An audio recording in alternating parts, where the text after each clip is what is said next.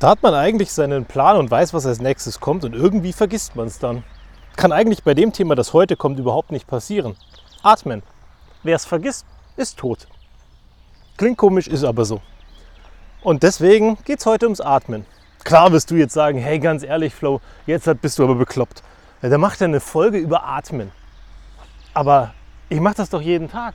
Ich mache das morgens, mittags, abends und dazwischen auch. Und selbst wenn ich schlafe, mache ich das automatisch. Seit ich auf diese Planeten gekommen bin, mache ich das. Oder bei der Mama raus. Und seit da habe ich auch nicht aufgehört. Weil hätte ich aufgehört und das ein bisschen länger, wäre ich nicht mehr hier. Also wie kann es sein, dass ich eine Folge über Atmen mache? Naja, ganz einfach. Ich glaube, wir geben dem Ganzen zu wenig Aufmerksamkeit. Weil wenn wir mal ehrlich sind, wann hast du das letzte Mal aufgepasst, wie du atmest?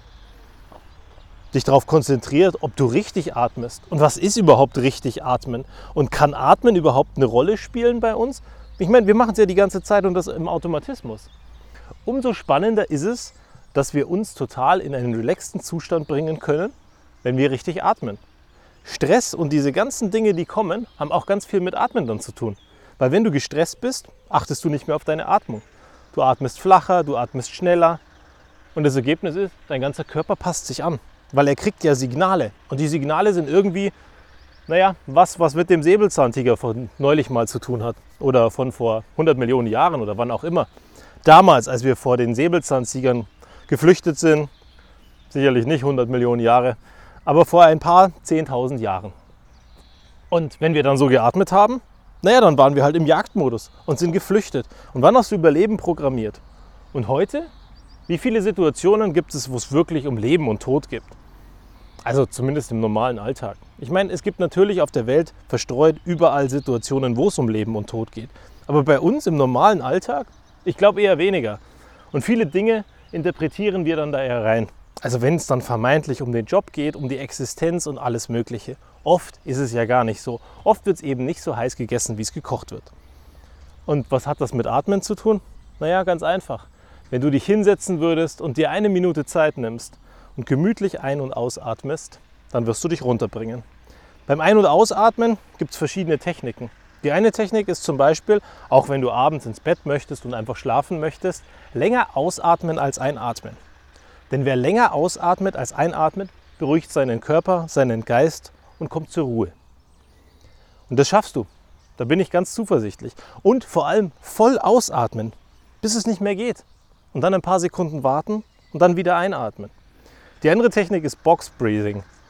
Vier Sekunden ein, vier Sekunden anhalten, vier Sekunden ausatmen, vier Sekunden anhalten. Box Breathing hilft uns auch, um uns zu konzentrieren und zu fokussieren.